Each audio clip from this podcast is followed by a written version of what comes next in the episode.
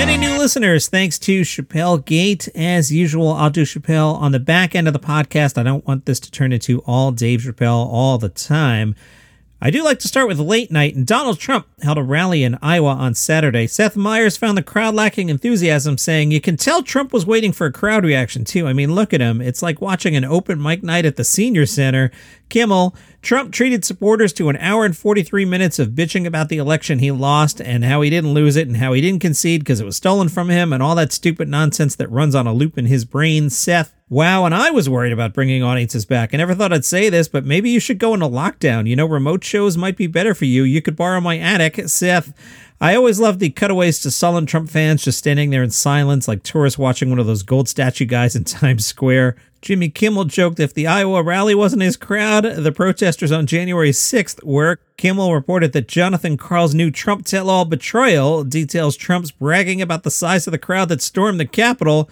"Of course he was. Is there anything this guy won't brag about? It's like bragging about the size of your tumor. It's not good. Size matters so much to him. It's almost as if he's insecure about something. Someday he'll be looking up from the bowels of hell, elbowing his buddy Jeffrey Epstein, saying, 'Can you believe how many people are dancing on my grave right now?'" Great joke. Jim Gaffigan will return to Netflix for a new stand-up special, which will air later this year. He'll tape it this week, October fifteenth and sixteenth. Check the calendar. That's two and three days from now. That'll be at the State Theater in Minneapolis. No date yet for the special. It'll be Gaffigan's ninth stand-up comedy special and his sixth, currently available on Netflix. The A V Club caught up with Richard Kind, who spoke about John Mulaney and Nick Kroll.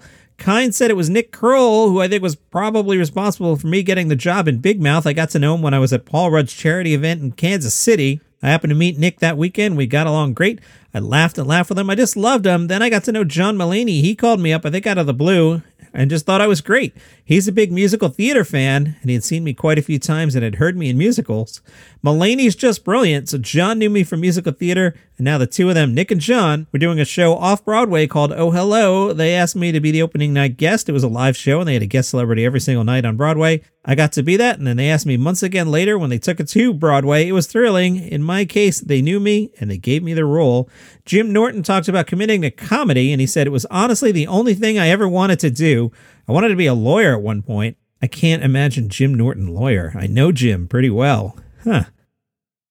I wanted to be a lawyer at one point, but Princeton wouldn't accept me because I dropped out of high school. So I said, you know what? I have no education. I'm driving a forklift, and this is really what I want to do. I left myself no backup plan on purpose because it forced me to be a good comic. I would have had no way to make a living." He spoke about Joan Rivers and other heroes.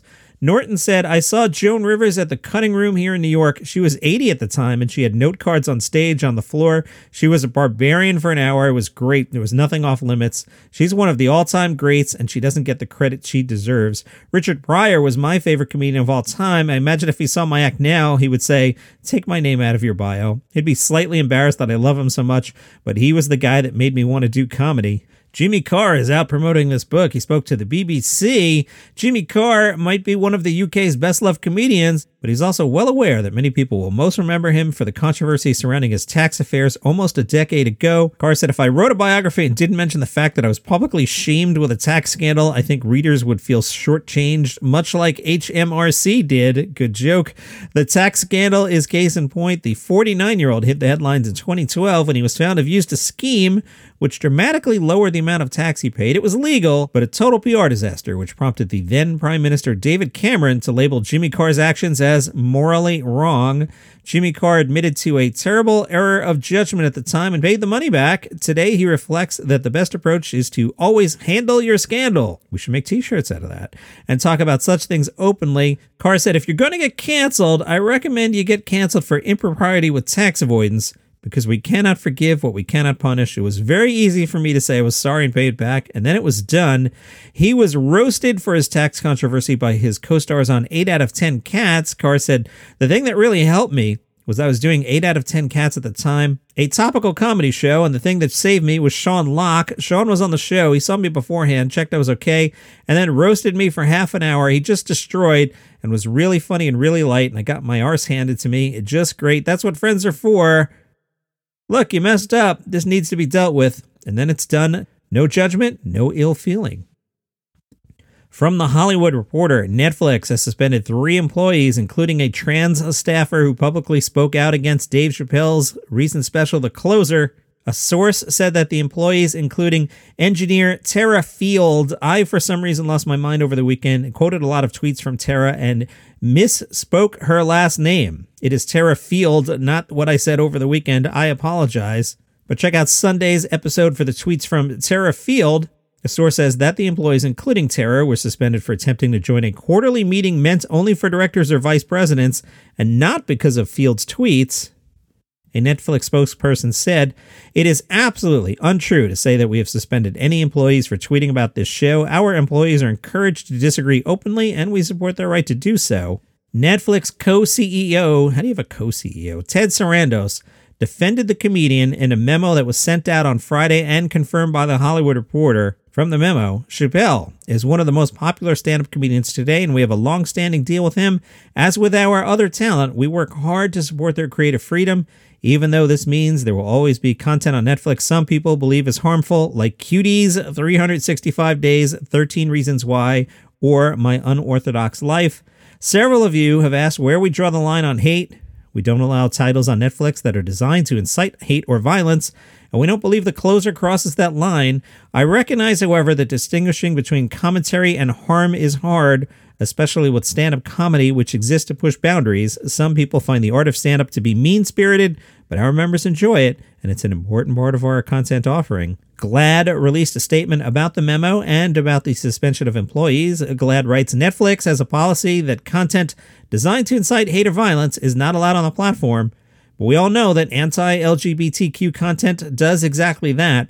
While Netflix is home to groundbreaking L G B T Q stories, now is the time for Netflix execs to listen to L G B T Q employees, industry leaders, and audiences, and commit to living up to their own standards." Ted Sarandos' memo ended with, "These are hard and uncomfortable issues. We all bring different values and perspectives, so thank you for being part of the conversation, as it's important we're clear about our operating principles." And from comedy dot co dot U K, the National Comedy Awards have been launched by Channel four, aiming to celebrate the U K's most brilliant comedy content and creators. The new awards are being seen by some as a replacement for the British Comedy Awards, which ran from nineteen ninety to twenty fourteen. Channel four is linking the awards to its Stand Up to Cancer charity drive, with comedy fans encouraged to donate to help accelerate life-saving research. There are a lot of nominees here. I'm going to just really quickly pick at the list, otherwise would be here for half an hour. Best Comedy Entertainment Series, the nominees are eight out of ten Cats Does Countdown, A League of Their Own, Alan Davies As Yet Untitled, Big Zoos, Big Eats, Celebrity Juice,